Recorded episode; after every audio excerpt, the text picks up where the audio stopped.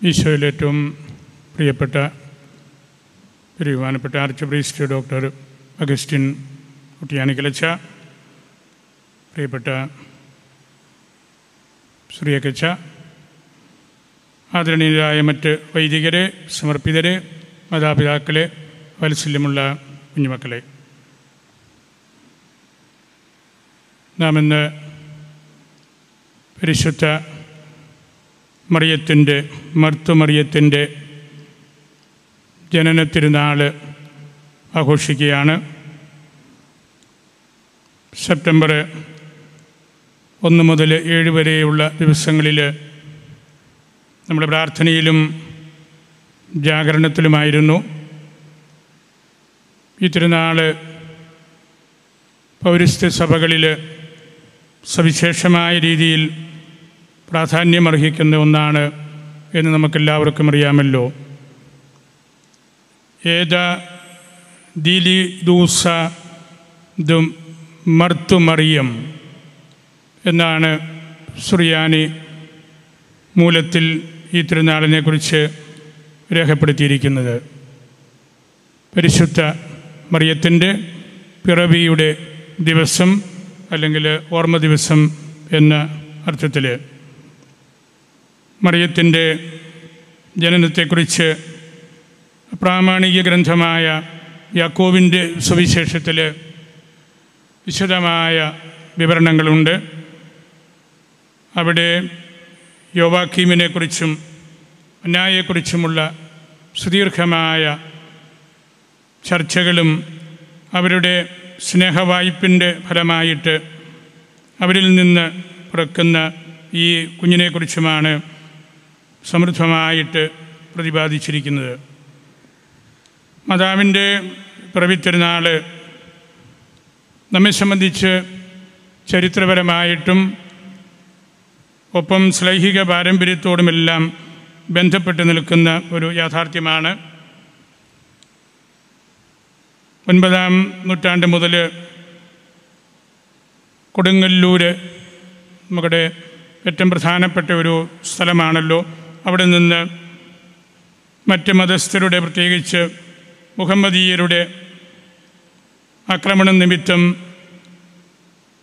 ചാരിത്ര്യവും സത്യവിശ്വാസവും കാത്തുസൂക്ഷിക്കാനായിട്ട് ഇറങ്ങി പുറപ്പെട്ട ഒരു വലിയ പറ്റം ആളുകളാണ് നമ്മളുടെ പൂർവമാതാക്കളായിട്ട് ശ്രീയാനി സഭയിൽ നമ്മൾ മനസ്സിലാക്കി എടുത്തിരിക്കുന്നത്.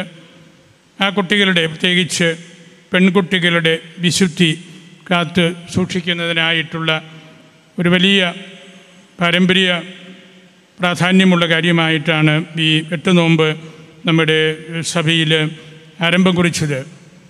ആ നാളുകളിലെല്ലാം ഡയംബർ സെനറ്റ് വരെ ദേവാലയത്തിൽ ഈ ദിവസങ്ങളിൽ രാത്രി ഉൾപ്പെടെ സമ്മേളിച്ച് സുവിശേഷം തിരുവചനം വായിച്ച് പഠിക്കുന്ന ഒരു പതിവായിരുന്നു ഉണ്ടായിരുന്നത്.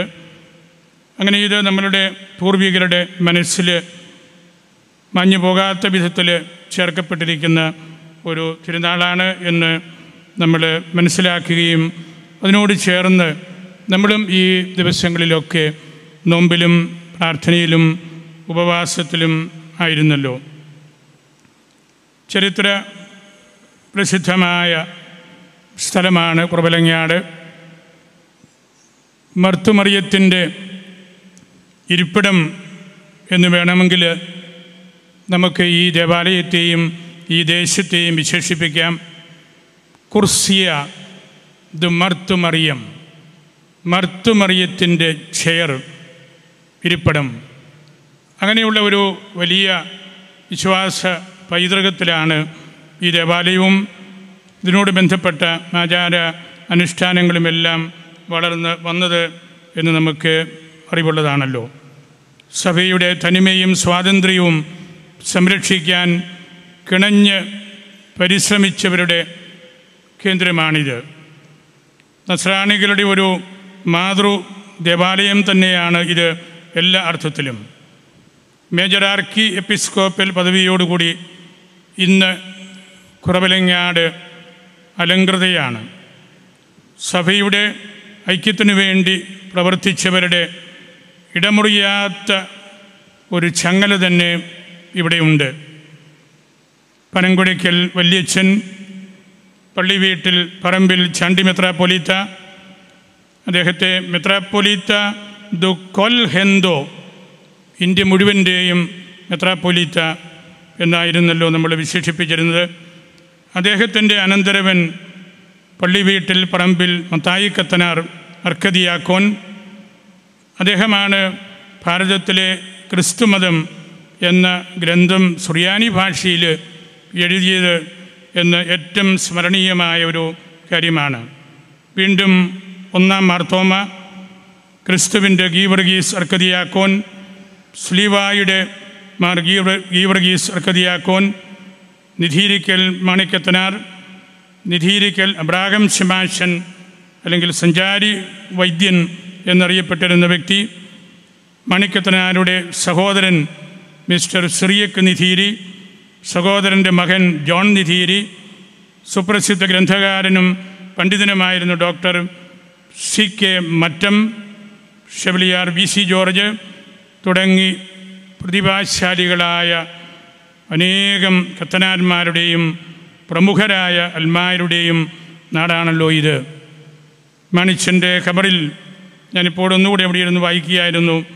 യോഹന്നാന്റെ സുവിശേഷം പതിനൊന്ന് ഇരുപത്തിയഞ്ചിലെ ഞാനാണ് പുനരുത്ഥാനവും ജീവനും എന്ന തിരുവചനം എന്നിൽ വിശ്വസിക്കുന്നവൻ മരിച്ചാലും ജീവിക്കും. ആ ഒരു വലിയ പൈതൃകത്തിന്റെ ഭർത്താക്കളായിട്ടാണ് നമ്മളും ജീവിക്കുന്നതും പെരുമാറുന്നതുമെല്ലാം. കുടുംബവർഷവും മാർ യൗസെപ്പിന്റെ വർഷവും ഒരുമിച്ച് ആഘോഷിക്കുന്ന ദിവസമാണല്ലോ ഇത്. ഇതെല്ലാം മർത്തുമറിയത്തോട് വിശേഷമായിട്ട് ബന്ധപ്പെട്ട് നിൽക്കുന്ന കാര്യവുമാണ്. കുടുംബത്തെക്കുറിച്ച് സംസാരിക്കുമ്പോൾ നമ്മെ പ്രേരിപ്പിക്കുന്നത് കുടുംബത്തിനുള്ളിലെ ഭദ്രതയാണ് എന്ന കാര്യം വ്യക്തമാണല്ലോ. കുടുംബജീവിതത്തിലെ വെല്ലുവിളികൾ ഏറിക്കൊണ്ടിരിക്കുന്ന നാളുകളാണിത്. ഭാരതത്തിലെ മത ബഹുലത മൂലം മതാന്തര വിവാഹത്തിലേക്ക് കടന്നു വരുന്ന അവസരങ്ങൾ കൂടി വരികയാണ്. മതാന്തര വിവാഹം ഡിസ്പാരിറ്റി ഓഫ് കൾട്ട് കത്തോലിക്ക സഭ അനുവദിച്ചിട്ടുള്ളതാണ്. അതിൽ പങ്കാളിയാകുന്ന കത്തോലിക്ക പാർട്ട്ണർ സത്യവിശ്വാസം നഷ്ടപ്പെടുത്താതെ പരിരക്ഷിക്കാൻ വേണ്ടിയാണ് ഈ ഒരു സംവിധാനം സഭ ചെയ്തിരിക്കുന്നത്.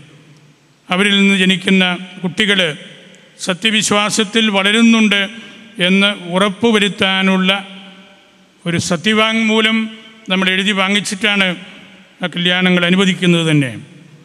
ഒന്നാമതായി നമ്മൾ മനസ്സിലാക്കേണ്ടത് മതാന്തര വിഭാഗത്തിൽ പെടുന്നവർ ആ കല്യാണത്തിൽ പെടുന്നവർ അവരുടെ അവരും അവരുടെ കുടുംബക്കാരും ജപാലകരും അതിനനുവാദം കൊടുത്തിരിക്കുന്നു കൊടുക്കുന്നവരും ഓർത്തിരിക്കേണ്ടത് മതാന്തര വിവാഹം ഒരു കുതാശയല്ല അതൊരു എക്സെപ്ഷൻ ഒരു അപവാദം നമ്മൾ കൊടുക്കുന്നതാണ്.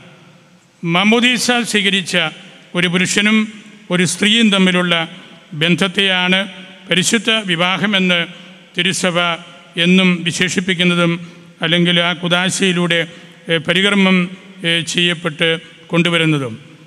മതാന്തര വിഭാഗത്തിൽ ജീവിക്കുന്ന കുട്ടികൾക്ക് സത്യവിശ്വാസം ജീവിക്കുന്നതിൽ നമ്മൾ വേണ്ട രീതിയിൽ ശ്രദ്ധിക്കുന്നുണ്ടോ എന്നുള്ള സംശയം എല്ലാവർക്കുമുണ്ട്. വിവാഹമെന്ന കുദാശയും മതാന്തര വിവാഹവും തമ്മിൽ വ്യത്യാസമൊന്നുമില്ലാത്തതുപോലെ പലപ്പോഴും പലരും പെരുമാറുന്നത് കണ്ടിട്ടുണ്ട്. നമ്മളിത് പള്ളിയിൽ വെച്ച് ആ കല്യാണം നടത്താനുള്ള അനുവാദം കൊടുക്കുമ്പോൾ ആ വിശ്വാസത്തിന്റെ പൈതൃകത്തിൽ അവരുടെ കുഞ്ഞുങ്ങൾ ജനിക്കു വളരുന്നു എന്നുള്ള കാര്യത്തിൽ നമ്മൾ കൂടുതൽ ശ്രദ്ധിക്കേണ്ടതായിട്ടുണ്ട്. മാതാപിതാക്കളും വൈദികരും കൂടുതലായി ശ്രദ്ധ അതിലേക്ക് ചെലുത്തണം. മതാന്തര വിഭാഗത്തിൽ പോലും കാനോനിക ക്രമങ്ങൾ തെറ്റിച്ച് ആ ക്രമങ്ങൾ അനുഷ്ഠിക്കുന്നവരുണ്ട്. ചിലപ്പോഴെല്ലാം മതാന്തര വിവാഹം പള്ളിയിൽ വെച്ച് നടത്തിയ ശേഷം മറ്റേതെങ്കിലും ആരാധനാലയങ്ങളിൽ പ്രസ്തുത മതത്തിന്റെ ആചാരമനുസരിച്ചും വീണ്ടും ആ കർമ്മങ്ങൾ നടത്തുമ്പോൾ സത്യവിശ്വാസത്തിന്റെ വഴിയിൽ നിന്ന് നമ്മൾ വിട്ടുപോകുന്നു. വിശ്വാസത്യാഗം അവിടെ നടക്കുന്നു എന്ന് നമ്മൾ മറന്ന് കളയരുത്. നമ്മുടെ കുഞ്ഞുങ്ങളെ നമ്മളത് പഠിപ്പിക്കണം. അത് വളരെ ലൂസായ രീതിയിൽ എന്തുമാകാം എന്ന രീതിയിൽ നമ്മൾ കൈവിട്ട് കളയുമ്പോൾ ഈ തിരുനാളൊക്കെ നമുക്ക് നൽകുന്ന ആ സന്ദേശം നമ്മൾ വിട്ടുകളയുകയാണ്. നമ്മുടെ പെൺകുഞ്ഞുങ്ങൾ വിശുദ്ധിയിലും വിശ്വാസത്തിലും ജീവിക്കുന്നതിന് വേണ്ടിയാണ് ഈ എട്ട് നോമ്പ് ഈ പുരാതനമായ ഈ ആചാരക്രമങ്ങൾ നമ്മളിവിടെ അനുഷ്ഠിക്കുന്നത്. ക്രിസ്തുമതം അതിന്റെ ആരംഭകാലം മുതലേ പല വിധത്തിലുള്ള മർദ്ദനങ്ങളിലൂടെയും സംഘർഷങ്ങളിലൂടെയും പീഡനങ്ങളിലൂടെയുമാണ് കടന്ന് പോയിക്കൊണ്ടിരുന്നത്. ലോകത്തിന്റെ എല്ലാ ഭാഗങ്ങളിലും പല രൂപത്തിൽ അനുദിനം പീഡനങ്ങൾ നടക്കുന്നതായി നമുക്ക് അറിവുള്ളതാണല്ലോ. കേരളത്തിലെ നമ്മുടെ യുവജനങ്ങൾക്കിടയിലും മറ്റൊരു കാലത്തും നേരിട്ടില്ലാത്ത തരത്തിലുള്ള പ്രശ്നങ്ങളും പ്രതിസന്ധികളും കൂടി വരികയാണ്. അവയിലേറ്റവും പ്രധാനപ്പെട്ടതും ശ്രദ്ധിക്കേണ്ടതുമായ രണ്ട് കാര്യങ്ങളാണ് ലവ് ജിഹാദും നാർക്കോട്ടിക് ജിഹാദും. അറബി ഭാഷയിലെ ജുഹദ് എന്ന മൂലധാതുവിൽ നിന്നാണ് ജിഹാദ് എന്ന വാക്കിന്റെ ഉത്ഭവം. പരിശ്രമിക്കുക കഷ്ടപ്പെടുക തുടങ്ങിയ അർത്ഥങ്ങളാണ് ആ വാക്കിനുള്ളത്. ജിഹാദിനാകട്ടെ കഠിനമായി പരിശ്രമിക്കുക കഷ്ടപ്പെടുക എന്ന അർത്ഥങ്ങളും. കൃത്യമായി പറഞ്ഞാൽ ലക്ഷ്യം സാധിക്കുന്നതിന് വേണ്ടി ഒരു വ്യക്തി നടത്തുന്ന തീവ്ര പരിശ്രമത്തെയാണ് ജിഹാദ് എന്ന് പറയുന്നത്. എട്ട് നോമ്പിന്റെ ചരിത്രം തന്നെയും പെൺമക്കളുടെ ചാരിത്രവും ശുദ്ധിയും കാത്തുസൂക്ഷിക്കുവാൻ മാതാപിതാക്കൾ ഏറ്റെടുത്ത ത്യാഗത്തിന്റെ ഒരു വലിയ പാരമ്പര്യമാണല്ലോ. ഈ വസ്തുത മേൽ പ്രസ്താവിച്ച യാഥാർത്ഥ്യങ്ങളെക്കുറിച്ച് ഏതാനും ചില കാര്യങ്ങൾ നിങ്ങളുമായിട്ട് പങ്കുവയ്ക്കാൻ ഞാൻ ആഗ്രഹിക്കുകയാണ്. കേരളത്തിന്റെ മുൻ D G P Loknath Behera ഒരിക്കൽ പറഞ്ഞു കേരളം തീവ്രവാദികളുടെ റിക്രൂട്ടിംഗ് സെന്ററുകൾ ആകുന്നു. തീവ്രവാദികളുടെ സ്ലീപ്പിംഗ് സെല്ലുകൾ ഇവിടെ ഉണ്ട് എന്ന്. വേറെ ആരുമല്ല അതിന്റെ മുഴുവൻ ചുമതല നോക്കേണ്ട തലപ്പത്തുള്ള ആര് പറഞ്ഞ കാര്യമാണ്. ലോകത്തിലെ നീതിയും സമാധാനവും ഇസ്ലാം മതവും സ്ഥാപിക്കാൻ യുദ്ധവും സമരവുമൊക്കെ ചെയ്യണമെന്ന തീവ്രവാദമാണ് ചുരുക്കം ചില മുസ്ലിം ഗ്രൂപ്പുകൾ ഉയർത്തുന്നത്. നമുക്കതറിവുള്ളതാണ് വർഗീയതയും വിദ്വേഷവും വെറുപ്പും മതസ്പർദ്ധയും അസഹിഷ്ണുതയും വളർത്താൻ ശ്രമിക്കുന്ന ജിഹാദി തീവ്രവാദികൾ ലോകമെമ്പാടും ഉണ്ട്. ഈ കൊച്ചു കേരളത്തിലുമുണ്ട്. അതിന്റെ കാര്യമാണല്ലോ ഞാൻ മുകളിൽ പറഞ്ഞത്. നമ്മുടെ ജനാധിപത്യ രാജ്യത്ത് ആയുധമെടുത്ത് മറ്റ് മതസ്ഥരെ നശിപ്പിക്കുക എളുപ്പമല്ല എന്ന് തിരിച്ചറിഞ്ഞ ജിഹാദികൾ ആരും എളുപ്പത്തിൽ തിരിച്ചറിയാത്ത മറ്റു മാർഗങ്ങളാണ് ഉപയോഗിക്കുന്നത്. ജിഹാദികളുടെ കാഴ്ചപ്പാടിൽ ആ മുസ്ലിങ്ങൾ മുസ്ലിങ്ങളല്ലാത്തവർ നശിപ്പിക്കപ്പെടേണ്ടവരാണ്. ലക്ഷ്യം മതവ്യാപനവും ആ മുസ്ലിങ്ങളുടെ നാശവുമാകുമ്പോൾ അതിന് സ്വീകരിക്കുന്ന മാർഗങ്ങൾക്ക് പല രൂപങ്ങളും ഉണ്ടാകുന്നുണ്ട്. അത്തരം രണ്ട് മാർഗങ്ങളാണ് ഇന്ന് വ്യാപകമായി ചർച്ച ചെയ്യപ്പെടുന്ന ലവ് ജിഹാദും നർക്കോട്ടിക് ജിഹാദും. ദുരുപയോഗിക്കുക മതം മാറ്റുക തീവ്രവാദ പ്രവർത്തനങ്ങൾക്ക് ഉപയോഗിക്കുക വിശ്വാസ ത്യാഗം ചെയ്യിക്കുക സാമ്പത്തിക നേട്ടമുണ്ടാക്കുക മുതലായ ലക്ഷ്യങ്ങൾ നേടാനാണ് മറ്റ് മതത്തിൽപ്പെട്ട പെൺകുട്ടികളെ പ്രണയിച്ചോ മറ്റ് മാർഗങ്ങളിലൂടെയോ ജിഹാദികൾ വശത്താക്കുന്നത്. മാതാപിതാക്കളുടെയോ മറ്റ് കുടുംബാംഗങ്ങളുടെയോ അറിവോ സമ്മതമോ ഇല്ലാതെ പതിനെട്ട് വയസ്സ് പൂർത്തിയാകുമ്പോൾ തന്നെ നടത്തപ്പെടുന്ന പ്രണയവിവാഹങ്ങളുടെ എണ്ണവും തട്ടിക്കൊണ്ടുപോകലും വിവാഹം കഴിച്ച് കുറേ കഴിയുമ്പോൾ ഉപേക്ഷിക്കപ്പെടുന്ന സംഭവങ്ങളും കൂടുതലായി അടുത്ത നാടുകളിൽ റിപ്പോർട്ട് ചെയ്യപ്പെടുന്നുണ്ട്. കേരളത്തിൽ നിന്ന് മതപരിവർത്തനം നടത്തപ്പെട്ട അഫ്ഗാനിസ്ഥാനിലെ തീവ്രവാദ ക്യാമ്പുകളിൽപ്പെട്ട ഫത്തിമ ഹിന്ദു വിശ്വാസിയായിരുന്ന നിമിഷ ആയിരുന്നു അവൾ ആയിഷ ക്രിസ്ത്യാനിയായിരുന്ന സോണിയ സെബാസ്റ്റ്യൻ ആയിരുന്നു. തുടങ്ങിയവർ ഏതാനും ചില ഉദാഹരണങ്ങൾ മാത്രമാണ്. ഹിന്ദു ക്രിസ്ത്യൻ മത വിശ്വാസികളായിരുന്ന ഇവർ എങ്ങനെ തീവ്രവാദ ക്യാമ്പുകളിൽ എത്തി എന്ന് ഗൗരവതരമായി പഠിക്കേണ്ട വിഷയമാണ്. എങ്ങനെയാണ് ഒരു പെൺകുട്ടിയെ വശത്താക്കാൻ സാധിക്കുന്നതെന്ന് വിദഗ്ധ പരിശീലനം നേടിയവരാണ് ജിഹാദികൾ എന്ന് പറയപ്പെടുന്നത്. മാതാപിതാക്കളെയും കുടുംബാംഗങ്ങളെയും മതത്തെയും വിശ്വാസത്തെയും തള്ളിപ്പറയാൻ തക്കവിധം മസ്തിഷ്ക പ്രക്ഷാളനം നടത്തപ്പെട്ട പെൺകുട്ടികളുടെ പെരുമാറ്റത്തിൽ വിങ്ങിപ്പൊട്ടുന്ന മാതാപിതാക്കളുടെ നിലവിളികൾ കോടതി പരിസരങ്ങളിൽ അനേക തവണ നിങ്ങൾ കണ്ട് ബോധ്യപ്പെട്ടവരായിരിക്കുമല്ലോ. തുടക്കത്തിൽ കുടുംബാംഗങ്ങൾ ഒന്നും അറിയുന്നില്ല. അറിയുമ്പോഴേക്കും എല്ലാം കൈവിട്ടു പോയി. ആരെയും അറിയിക്കാതെ നോക്കാൻ അറിയാവുന്നവരുടെ നിയന്ത്രണത്തിൽ ആയിപ്പോവുകയാണ് അവർ ജിഹാദികളുടെ ഇരയായി കണക്കാക്കുന്നവരുടെയും മിസ്സിങ് ജീവനെടുക്കുന്നവരുടെയും സൂയിസൈഡ് പർദ്ദകളിലേക്ക് മാറ്റിയ ശേഷം എല്ലാ സ്വാതന്ത്ര്യവും നിഷേധിക്കപ്പെടുന്നവരുടെയും കുടുംബാംഗങ്ങളുടെ പ്രത്യേകിച്ച് മാതാപിതാക്കളുടെ തോരാത്ത കണ്ണീര് കേരളത്തിൽ പല കുടുംബത്തിലും ഇറ്റിറ്റ് വീഴുന്നുണ്ട്. ഇളം പ്രായത്തിൽ തന്നെ പെൺകുട്ടികളെ വശത്താക്കുക എന്ന ലക്ഷ്യത്തോടെ സ്കൂളുകൾ കോളേജുകൾ ഹോസ്റ്റലുകൾ കച്ചവട സ്ഥാപനങ്ങൾ ട്രെയിനിങ് സെന്ററുകൾ എന്നുവേണ്ട ഒരുവിധം ആളുകൾ കൂടുന്നിടത്തെല്ലാം തീവ്രവാദ ചിന്താഗതിക്കാരായ ജിഹാദികൾ വലവിരിച്ചിട്ടുണ്ട് എന്ന് നമ്മൾ തിരിച്ചറിയേണ്ട സമയം കടന്നുപോയി എന്ന് ഞാൻ വിചാരിക്കുകയാണ്. കേരളത്തിൽ ലവ് ജിഹാദി ഇല്ല എന്ന് സ്ഥാപിച്ചെടുക്കാൻ ശ്രമിക്കുന്നവർ വെറുതെ കണ്ണടച്ച് ഇരുട്ടാക്കുകയാണ്. അങ്ങനെ ശ്രമിക്കുന്ന രാഷ്ട്രീയ സാമൂഹിക സാംസ്കാരിക മാധ്യമ പ്രവർത്തകർക്ക് അവരുടേതായ നിക്ഷിപ്ത താല്പര്യങ്ങൾ ഉണ്ടാവാം.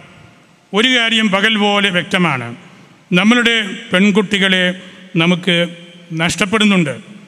അവ കേവലം പ്രണയവിവാഹങ്ങളല്ല മറിച്ച് നശിപ്പിക്കലുകളാണ്. ഒരു യുദ്ധതന്ത്രമാണ്. ഒരു യുവാവും യുവതിയും തമ്മിൽ സ്നേഹിച്ചാൽ അത് രണ്ട് മതത്തിൽ നിന്നായാൽ എന്താണ് തെറ്റ് എന്നത് ഒരു സിമ്പിൾ ചോദ്യമാണ്. ഇന്റർ കൾട്ട് മാരേജ് ഞാൻ ആദ്യം പറഞ്ഞല്ലോ സിമ്പിൾ ചോദ്യമാണ്. പക്ഷേ അവർ ഏത് വിധമാണ് വിവാഹത്തിലേക്ക് വന്നത് എന്നും തുടർന്ന് അവർക്ക് എന്ത് സംഭവിക്കുന്നു എന്നതും ഒരു ഗ്രാൻഡ് വലിയ ചോദ്യമായിട്ട് നിൽക്കുകയാണ്. പെൺകുട്ടികളെ വിശ്വാസത്യാഗത്തിലേക്കും തുടർന്ന് ഭീകര പ്രവർത്തനങ്ങളിലേക്കും നയിക്കുന്നതായിട്ടാണ് കാണാൻ സാധിക്കുന്നത്. ഈ ലവ് ജിഹാദിനെയാണ് എതിർക്കുന്നത്. നമ്മുടെ കുട്ടികൾ നഷ്ടപ്പെട്ട മാതാപിതാക്കളുടെ എണ്ണം കൂടി വരുന്നു എന്നത് അനുദിന വാർത്തകളുടെ ഒരു കലവറയായിട്ട് മാറുകയാണ്. രണ്ടാമത് നാർക്കോട്ടിക് അല്ലെങ്കിൽ ഡ്രഗ് ജിഹാദാണ്. ആ മുസ്ലിങ്ങളായവരെ പ്രത്യേകിച്ച് യുവജനങ്ങളെ മയക്കുമരുന്നിന് അടിമകളാക്കി അവരുടെ ജീവിതം ജീവിതം നശിപ്പിച്ച് കളയുന്ന രീതിയെയാണ് നാർക്കോട്ടിക് അഥവാ ഡ്രഗ് ജിഹാദ് എന്ന് നമ്മൾ സാധാരണ പറയുന്നത്. വർദ്ധിച്ചു വരുന്ന കഞ്ചാവ് മയക്കുമരുന്ന് കച്ചവടങ്ങൾ ഇതിലേക്ക് വിരൽ ചൂണ്ടുന്നതാണ് എന്നത് വ്യക്തമാണല്ലോ. തീവ്ര നിലപാട് പുലർത്തുന്ന ജിഹാദികൾ നടത്തുന്ന ഐസ്ക്രീം പാർലറുകൾ മധുരപാനീയ കടകൾ ഹോട്ടലുകൾ മുതലായവ കേന്ദ്രീകരിച്ച് പ്രവർത്തിക്കുന്ന ഇവർ ആ മുസ്ലിങ്ങളെ നശിപ്പിക്കുവാനുള്ള ആയുധമായി വിവിധ മയക്കുമരുന്നുകൾ ഉപയോഗിക്കുന്നു എന്നത് നമ്മുടെ സമൂഹത്തിൽ ചർച്ചയാകുന്നുമുണ്ട്. മയക്കുമരുന്നിന്റെ ഉപയോഗം പ്രോത്സാഹിപ്പിക്കുന്ന റേവ് പാർട്ടികളും അവയിൽ നിന്ന് പിടിക്കപ്പെടുന്നവരുടെ വിവരണങ്ങളും ഈ വസ്തുത വീണ്ടും നമ്മുടെ മുമ്പിൽ എത്തിക്കുന്നു. മയക്കുമരുന്നിൽപ്പെട്ട് രോഗികളായി പഠനവും ജോലിയും ഉപേക്ഷിച്ച് ജീവിതം തകർക്കുന്നവരുടെ എത്രയോ ഉദാഹരണങ്ങളാണ് നമ്മൾ അനുദിനം കണ്ടുകൊണ്ടിരിക്കുന്നത്. നമ്മുടെ സമൂഹം പ്രത്യേകിച്ച് യുവജനങ്ങൾ നേരിടുന്ന ഏതാനും കാര്യങ്ങൾ മാത്രമാണ് ഇവിടെ ഞാൻ പരാമർശിച്ചത്. ഈ ലിസ്റ്റ് ഇവിടം കൊണ്ട് തീരുന്നതല്ല. കലാ സാംസ്കാരിക രംഗങ്ങളിലെ അന്യമത വിദ്വേഷങ്ങൾ മറ്റ് മതങ്ങളെയും ആചാരങ്ങളെയും പരിഹസിക്കുകയും ഇകഴ്ത്തി കാണിക്കുകയും ചെയ്യുന്ന രീതിയിലുള്ള പ്രോഗ്രാമുകൾ പ്രത്യേക ഭക്ഷണം ഹലാൽ ഫുഡ് തുടങ്ങിയ ബിസിനസ് തന്ത്രങ്ങൾ മാർക്കറ്റിലുള്ള വിലയേക്കാൾ പതിനുമടങ്ങ് വില നൽകിക്കൊണ്ടുള്ള വൻകിട ഭൂമി ഇടപാടുകൾ സമാന്തര ടെലിഫോൺ എക്സ്ചേഞ്ചുകൾ ആയുധക്കടകൾ തുടങ്ങിയവയെല്ലാം ഇതിന്റെ ഉദാഹരണങ്ങളാണ്. ഇത്തരം വാർത്തകളൊക്കെ തമസ്കരിക്കുകയോ നിസാരവൽക്കരിക്കുകയോ ചെയ്യുന്ന മാധ്യമ നിലപാടുകളും പലതരത്തിൽ പൊതുസമൂഹത്തെയും അസ്വസ്ഥതപ്പെടുത്തുന്നുണ്ട് എന്നുള്ളത് വ്യക്തമാണ്. ഇത്തരം പ്രതി പ്രതിസന്ധികളെ നേരിടാൻ നമ്മുടെ യുവജനങ്ങൾ നിതാന്ത ജാഗ്രത ഉള്ളവരായിരിക്കണം. പലതരത്തിലുള്ള ചതിക്കുടികൾ നമുക്ക് ചുറ്റുമുണ്ട് എന്ന ബോധ്യം വേണം. അവയെപ്പറ്റി പഠിക്കുകയും പ്രതിവിധികൾ നേടുകയും ചെയ്യണം. സുഹൃത്തുക്കളെ തിരഞ്ഞെടുക്കുമ്പോൾ സർപ്പത്തെ പോലെ വിവേകമുള്ളവരായിരിക്കണം. മാതാപിതാക്കളോടും കുടുംബാംഗങ്ങളോടും ആത്മീയ പാലകരോടും തുറന്ന സംഭാഷണത്തിൽ ഏർപ്പെടുകയും അവരുടെ ഉപദേശം സ്വീകരിക്കുകയും വേണം. ക്രൈസ്തവ വിശ്വാസത്തെ കൂടുതലായി അറിയണം പഠിക്കണം പ്രാവർത്തികമാക്കണം.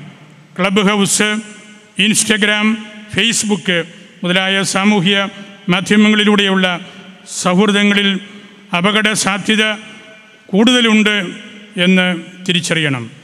തീവ്ര നിലപാടുകളുള്ള അന്യമത വിശ്വാസികളുമായി വിരുന്ന് പാർട്ടികൾക്ക് പോകണമോ എന്നും വിവേകത്തോടെ ആലോ ആലോചിക്കേണ്ടതാണ്.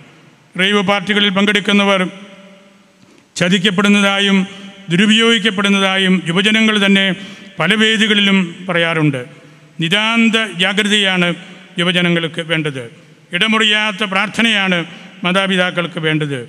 ജ്വലിക്കുന്ന തീഷ്ണതയാണ് ഇവരുടെ നേർക്ക് അജപാലകർക്ക് ഉണ്ടാകേണ്ടത്.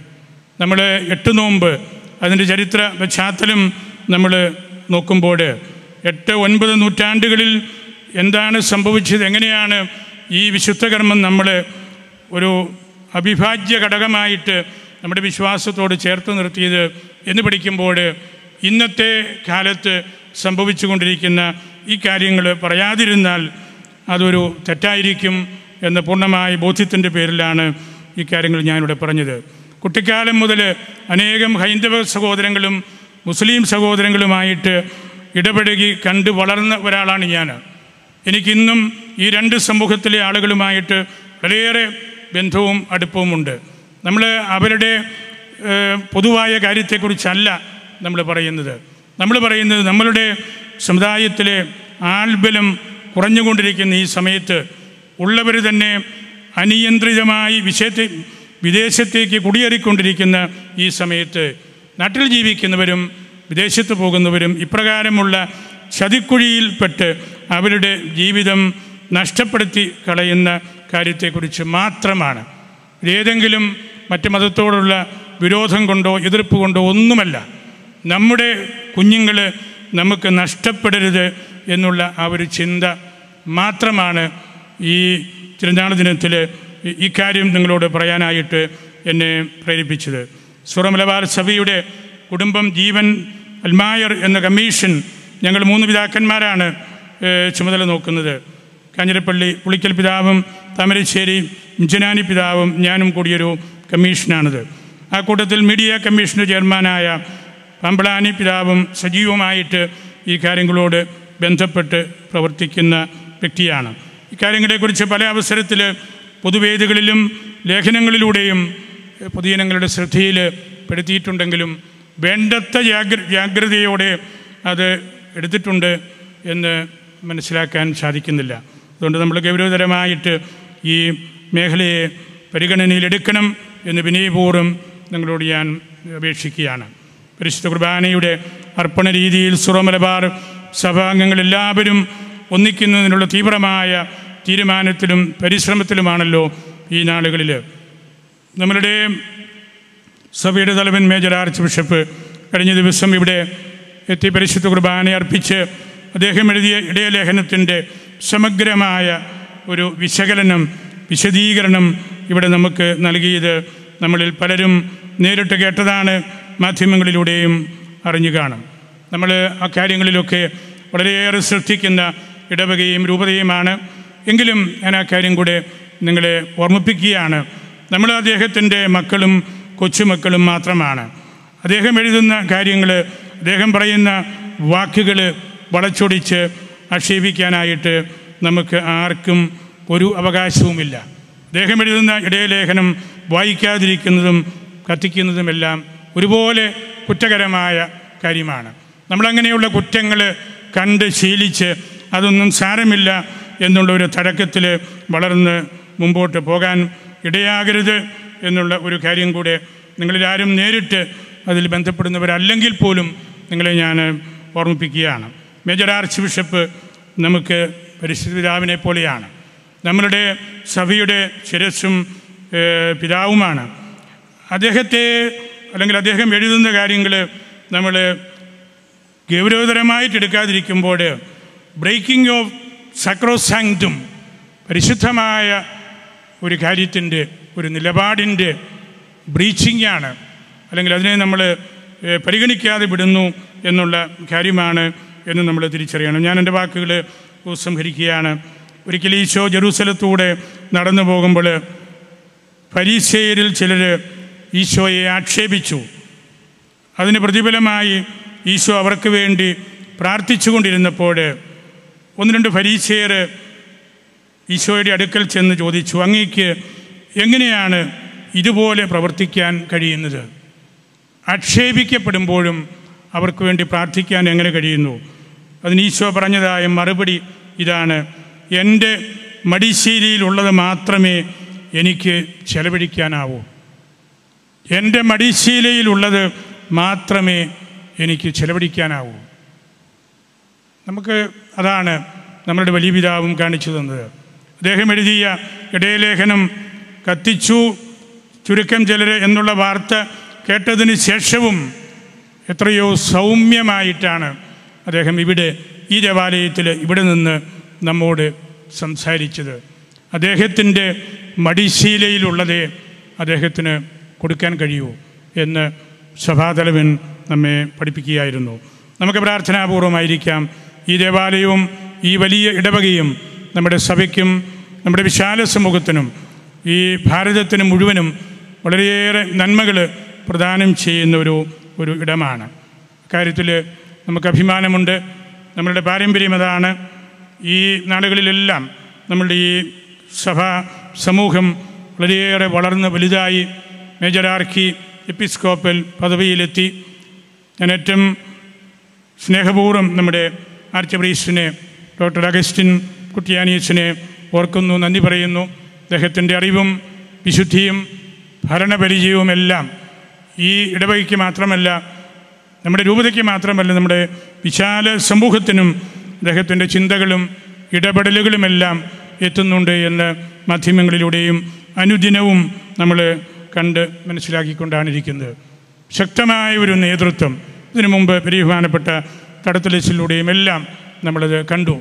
ഇനി രണ്ടു പേരുടെ ആർച്ച് ബ്രീസ് ആയതുകൊണ്ട് തികമേ പേരെടുത്ത് പറഞ്ഞു വന്നേ ഉള്ളൂ. ഇപ്പോഴത്തെ ആർച്ച് ആർച്ച് ബ്രീസിന്റെ കൂടെ വളരെ ശുദ്ധമായ രീതിയിൽ ഇടപെടുകയും സഹകരിക്കുകയും ചെയ്യുന്ന ഒരു പറ്റം അച്ഛന്മാർ ഇവിടെയുണ്ട്. സ്ഥിതി അച്ഛന്മാർ കോളേജിലെ അച്ഛന് മുതിർന്ന അച്ഛന് അല്പം അനാരോഗ്യം മൂലം ഇവിടെ വിശ്രമിക്കുകയും എന്നാൽ ശുശ്രൂഷയിലായിരിക്കുകയും ചെയ്യുന്ന അച്ഛന്മാർ അങ്ങനെ ഒരു ഒരു പറ്റം അച്ഛന്മാരിവിടെയുണ്ട് നമുക്ക് വലിയൊരു അനുഗ്രഹമാണ് അവരുടെ സാന്നിധ്യവും അവരുടെ പ്രാർത്ഥനയും എല്ലാം. പരിശുദ്ധ അമ്മയോട് നമുക്ക് മധ്യസ്ഥം പ്രാർത്ഥിക്കാം. മർത്തുമറിയം. നമ്മളുടെ ചിന്തകളും നമ്മുടെ വിചാരവും നമ്മുടെ വിശ്വാസവും എല്ലാം അവിടെയാണ്. ഞാൻ പറഞ്ഞല്ലോ ഈ ഈ വാക്കുകൾ തന്നെ മർത്തുമറിയും എന്നുള്ള ആ വാക്കുകൾ തന്നെ പരിശുദ്ധ അമ്മ നമുക്കെല്ലാമാണ്.